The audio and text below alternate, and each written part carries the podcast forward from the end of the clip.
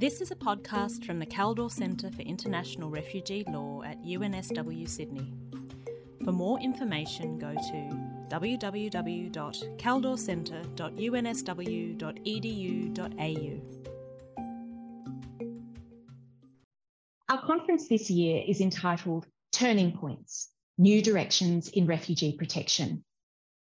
Perhaps it should have been punctuated with a question mark at the end rather than a full stop as it remains very much an open question in quite which directions we are moving. Last month, Filippo Grandi, the UN High Commissioner for Refugees, lamented that while the demands on his organisation had never been greater, its space to find solutions had perhaps never been smaller.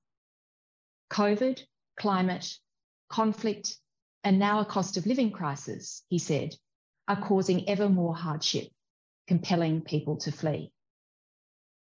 Globally, a staggering one in 78 people has been forced to flee. Across Africa, the Middle East, Asia, the Americas, and Europe, there are now over 100 million refugees and internally displaced people.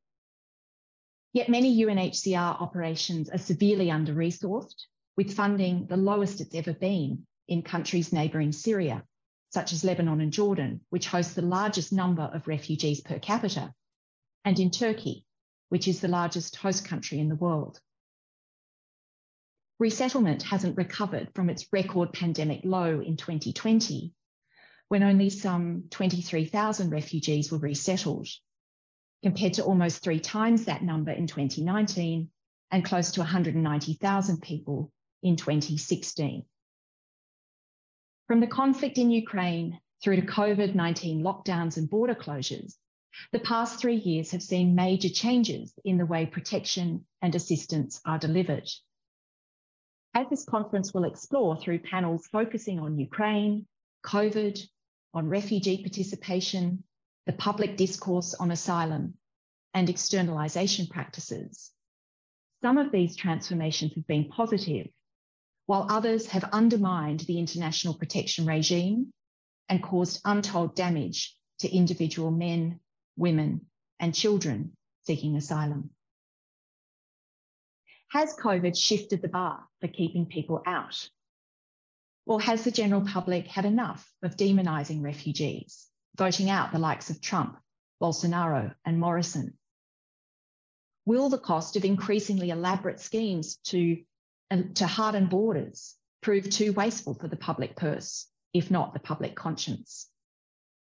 Given the global North's response to refugees coming from Syria, Afghanistan, Iraq, Myanmar, Central America, and Africa, how do we explain the embrace of Ukrainians? In sum, how are we to assess the Janus faced approach to refugee protection? In March this year, Europe opened its doors to millions of Ukrainians, providing them with immediate protection by activating the Temporary Protection Directive. This was quite extraordinary, especially since just two years earlier, the directive had been slated for repeal. It had never been used, not even in 2015 or 2016 when Europe faced the so called Syrian refugee crisis. No one thought Europe had the political will to trigger it. Australia, too, showed surprising generosity to people escaping conflict in Ukraine by offering immediate visa extensions, as well as a temporary three year humanitarian concern visa to anyone who wanted to stay. With the stroke of a pen, protection was available.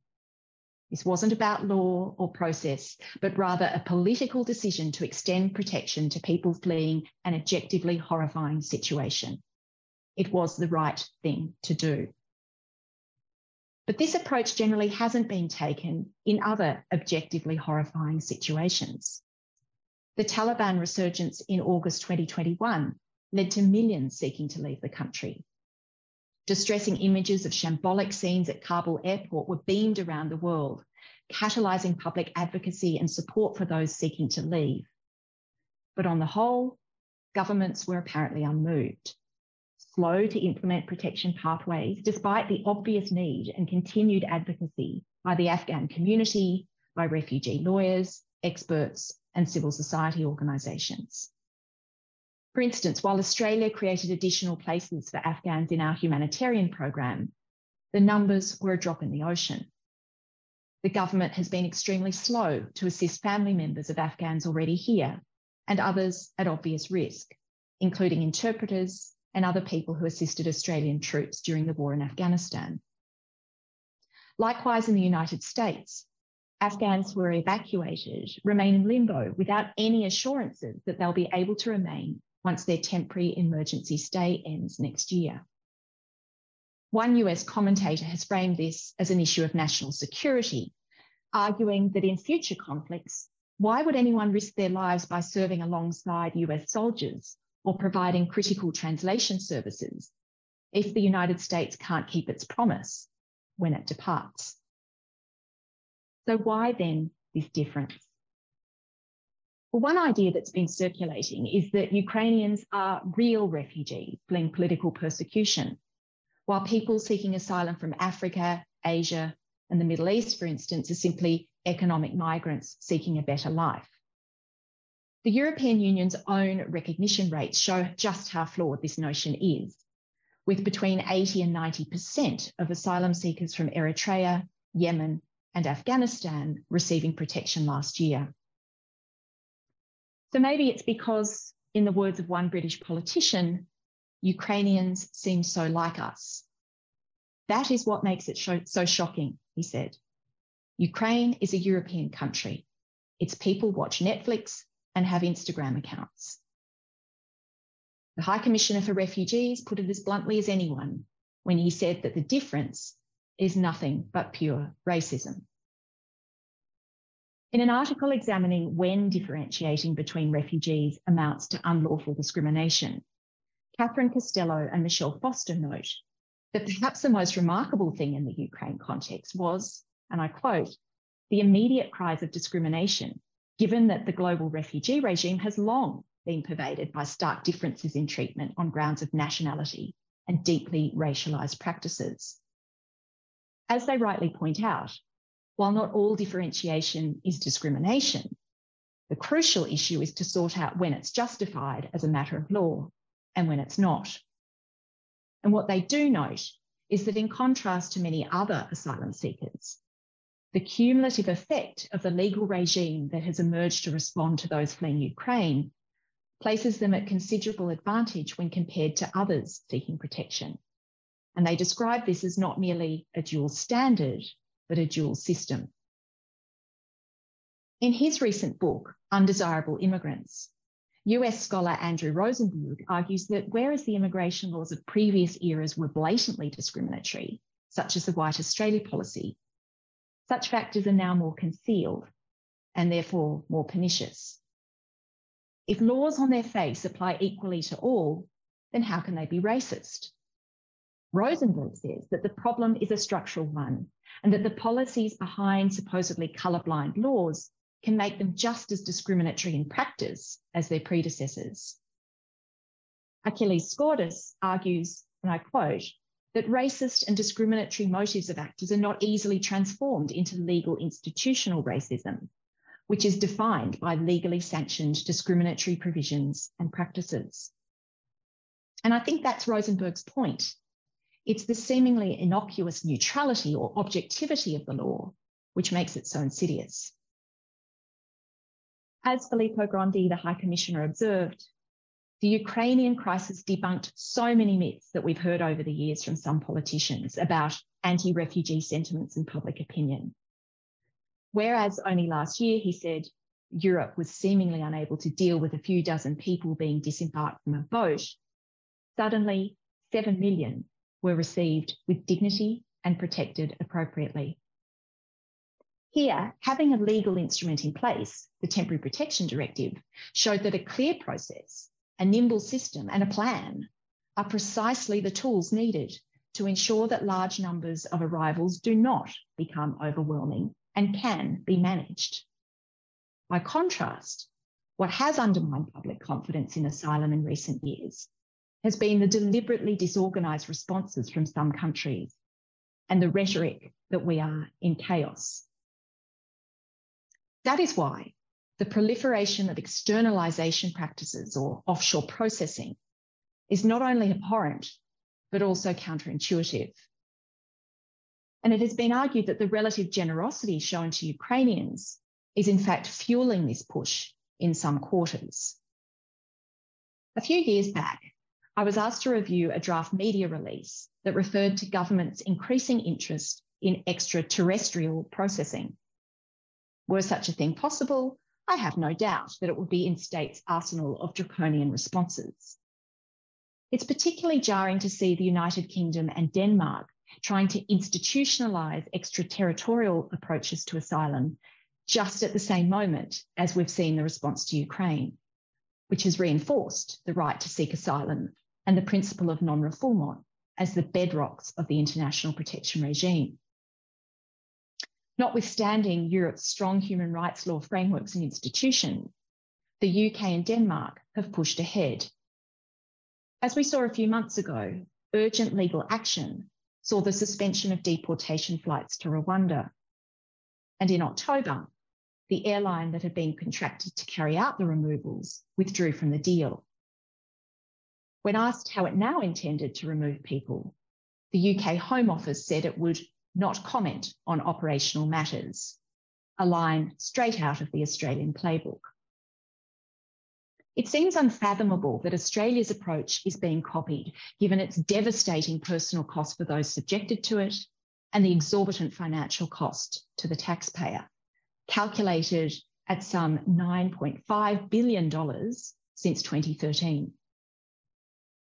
Or maybe the British Parliament assumed that evidence given by former Australian ministers about our experience of offshore processing would be based on fact rather than laced with misinformation and inaccuracies. As my colleague at the Kaldor Centre, Madeline Gleeson, has written, claims that offshore processing was a success in stopping boat arrivals, belie the government's own data and are not supported by any independent source. That is why the Kaldor Centre sought to correct the record by furnishing the British Parliament with a point by point rebuttal of that testimony. As Australia's decades long pursuit of offshore processing has made all too clear, unilateral responses undermine not only central tenets of the legal regime, but also collective responsibility sharing. Far from solving displacement, Australia has shifted the burden to countries with far fewer resources and has had enormous difficulties in finding partners in the global north to provide resettlement options, because this is a problem of Australia's own making and legally Australia's responsibility. Having access to territory is central to international protection and attaining rights. And yet we continue to see people being prevented from crossing borders in all parts of the world. At some point during the first two years of the pandemic, 195 countries closed their borders fully or partially, and many made no exceptions for people seeking asylum. This figure has now dropped to some 20 countries where access is either limited or denied, contrary to international law. Of course, border closures didn't mean that people stopped needing protection, and there was a reported rise in the number of people being trafficked and smuggled. While government's actions in the initial stage of the COVID outbreak were extreme, blocking access to territory has been a long standing feature of global North asylum policies since long before the pandemic. This year, as in many previous years, border closures, arbitrary expulsions, and violent pushbacks on land and at sea have, um, have, among other measures, denied protection to people in need, putting them at risk of refoulement. The Kaldor Centre's Deputy Director, Daniel Ghezelbash, has described this as being like a competition in which states try to outdo each other in a race to the bottom, lest they face an influx of asylum seekers if they don't match or outdo restrictive policies in other jurisdictions. COVID accelerated the process and provided a cover. For instance, on the southern border of the United States, over 1.8 million expulsions have been carried out since March 2020 under the Title 42 Pandemic Authority. This gifted former President Trump the ability to effectively shut the border on health grounds with no exemption for people seeking asylum.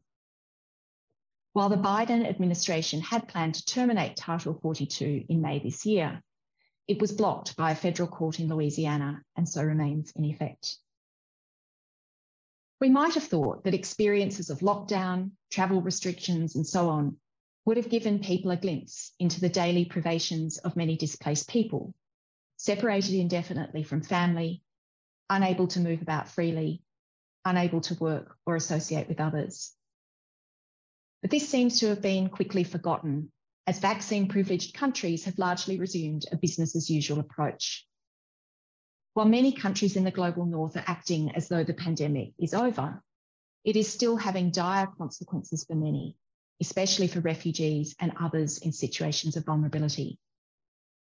It has affected displaced people disproportionately and continues to do so, including through discriminatory restrictions on movement, on employment, disrupted education, food insecurity, expulsions, and barriers to accessing vaccines and medical treatment.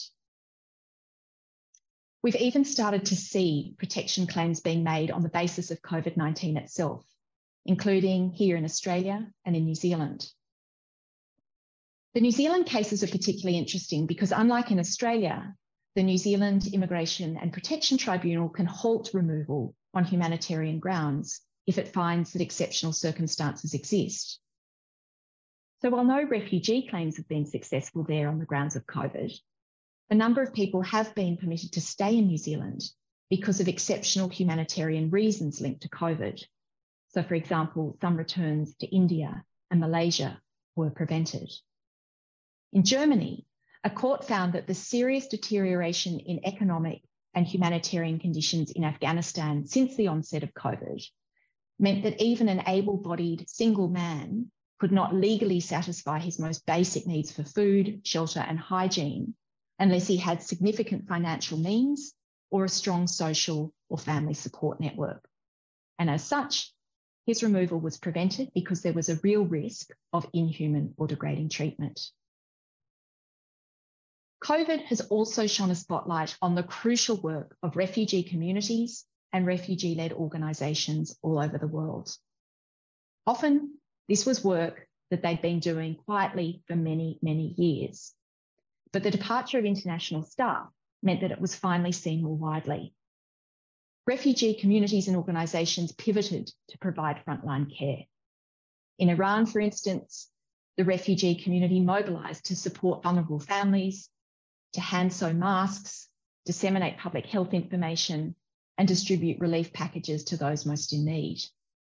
The main challenge was finding sufficient resources to meet the scale of that need. Refugee led protection has long been a key component of international protection. A survey of refugees in Uganda and Kenya found that in an emergency, over 90% said that they would first turn to community level support rather than an international organisation or a large NGO.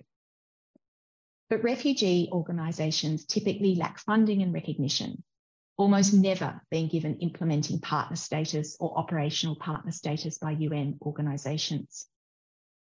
A multi country and multi stakeholder evaluation of the protection of refugee rights during the pandemic highlighted the significant contribution made by refugees and refugee led organisations, but tellingly said that the lack of data collected at the global level meant it was impossible in any genuine sense to quantify the collective contribution.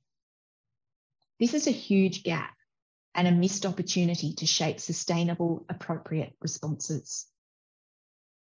The 2018 Global Compact on Refugees recognised that responses are most effective when they actively and meaningfully engage those they are intended to protect and assist. And refugees themselves say that their own organisations, networks, and advocates bring vital and distinct perspectives and ideas to policy discussions. Yet their sidelining from planning and programming means that all too often, well and valuable resources are mistargeted. For instance, panelists on a roundtable about refugee protection in Malaysia during COVID recounted instances of refugees receiving food donations that they either didn't need or that they didn't know how to cook, thus undermining the effectiveness of food distributions. At a structural level, it means that refugees are being shut out of decision making processes on matters that affect their lives at all levels. That is why a coalition of refugee led organisations, the Global Refugee Led Network, is systematically advocating to increase refugee participation in shaping policy, to build refugee capacity to engage locally, nationally, regionally, and globally, and to strategically advocate for and promote inclusive human rights approach, approaches to displacement. With the conflict in Ukraine, we've seen just how powerfully refugees themselves can shape understandings and public opinion. This is also the case in Australia, where the highly organised, networked, and social media savvy Afghan community has been key in bringing personal stories and policy proposals to the fore. Psychology professor Manos Tsakiris has demonstrated that people in the general public respond best when they can see and hear from affected individuals. In his experiments, participants who were shown photos of large groups of refugees were less likely to support pro refugee policies than when they were shown images of smaller groups where individuals could be identified. Recognising refugees as individuals and getting to know them as neighbours, colleagues, and friends can be transformative for how people understand and respond to refugees and to refugee policy. So, what are we to conclude? What does all this mean for international refugee law? On the one hand, responses to Ukraine have reaffirmed and upheld long standing core protection principles. Ukrainians have not been sent back to a real risk of persecution or serious harm and have been granted immediate protection with the right to work, to go to school, to receive medical care, and so on. Flexible processes have been adopted to facilitate this, often bypassing the need for individual status determination given the large numbers of people fleeing and the objective circumstances that establish a prima facie case for refugee protection. On the other hand, Europe's swift response for European refugees sits in stark contrast to its regional inertia for those fleeing Syria back in 2015 and 2016, with notable exceptions, of course, including the response by Germany under Angela Merkel, for which she was honoured this year with UNHCR's Nansen Refugee Award. That was the moment when many people thought the Temporary Protection Directive would first be activated. Yet Europe as a region failed to act collectively in response to an equally obvious humanitarian crisis. So, does the difference in behaviour reinforce the erroneous notion that international protection is dependent on geographical proximity, that Europe takes responsibility for European refugees, but that Africa, therefore, must do the same for African refugees, and so on. We know, of course, that most refugees take shelter in neighbouring countries, but this is also because of limited durable solutions elsewhere. The Global North's policies of containment constantly seek to push back responsibility and with fewer than 1% of refugees ever likely to be resettled, the clear message is that you shelter close to home. But this is not what international law says. Everyone has the right to seek asylum, and there are no geographical limits on where one does so. The other concerning element of the Ukraine response is a temporal one. Is temporary protection enough? What happens if it's not safe to return after one two or three years. Then what? The Refugee Convention envisages that people will retain refugee status until a permanent, durable solution is forthcoming. Protection should not be contingent on periodic assessments of conditions back home, which can keep people in a psychological and legal limbo.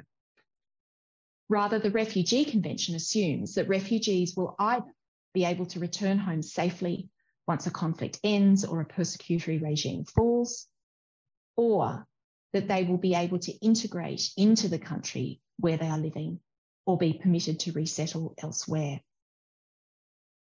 Some Ukrainians will seek to return home as soon as they feel it's safe enough to do so. As one young mother said, I miss Ukraine. I miss my relatives. I miss my husband. I hope this war will end and we can go again to Ukraine. Because I find Australia very great, a very nice country, but Ukraine is my home. Others make different calculations. One older Ukrainian woman said, At my age, I'm not physically capable of rebuilding a country. I would rather stay with my family here in Australia and watch my granddaughters grow.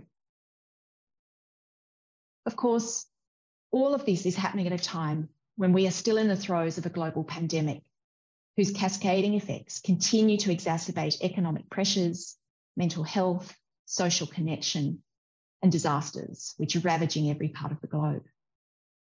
When xenophobic political rhetoric is thrown into the mix and foreigners blamed for every social or financial ill, it's perhaps little wonder that some people want to pull up the drawbridge. Well, that was Brexit, and look how that's worked out. Time and again, we have seen that pushing away refugees and punishing asylum seekers is much more costly than a well managed, principled approach. That is why now more than ever, it's essential to, to shape a long term vision for refugee policy. One that, in the words of Australia's Prime Minister Anthony Albanese, promotes unity and optimism, not fear and division. With global displacement at a record high, fueled by conflict, disasters, persecution, and human rights violations, we have a moral and a legal duty to do our bit. The Kaldor Centre's Principles for Australian Refugee Policy provide a principled, pragmatic, and evidence based foundation for a refreshed approach. Drawing on concrete examples from overseas and from Australia's own history, the principles show how and why we can create a manageable system that simultaneously benefits refugees, people seeking asylum, and the community at large. In a nutshell, they explain why we need to comply with our international legal commitments and ensure that people are not sent back to a real risk of persecution or other serious harm.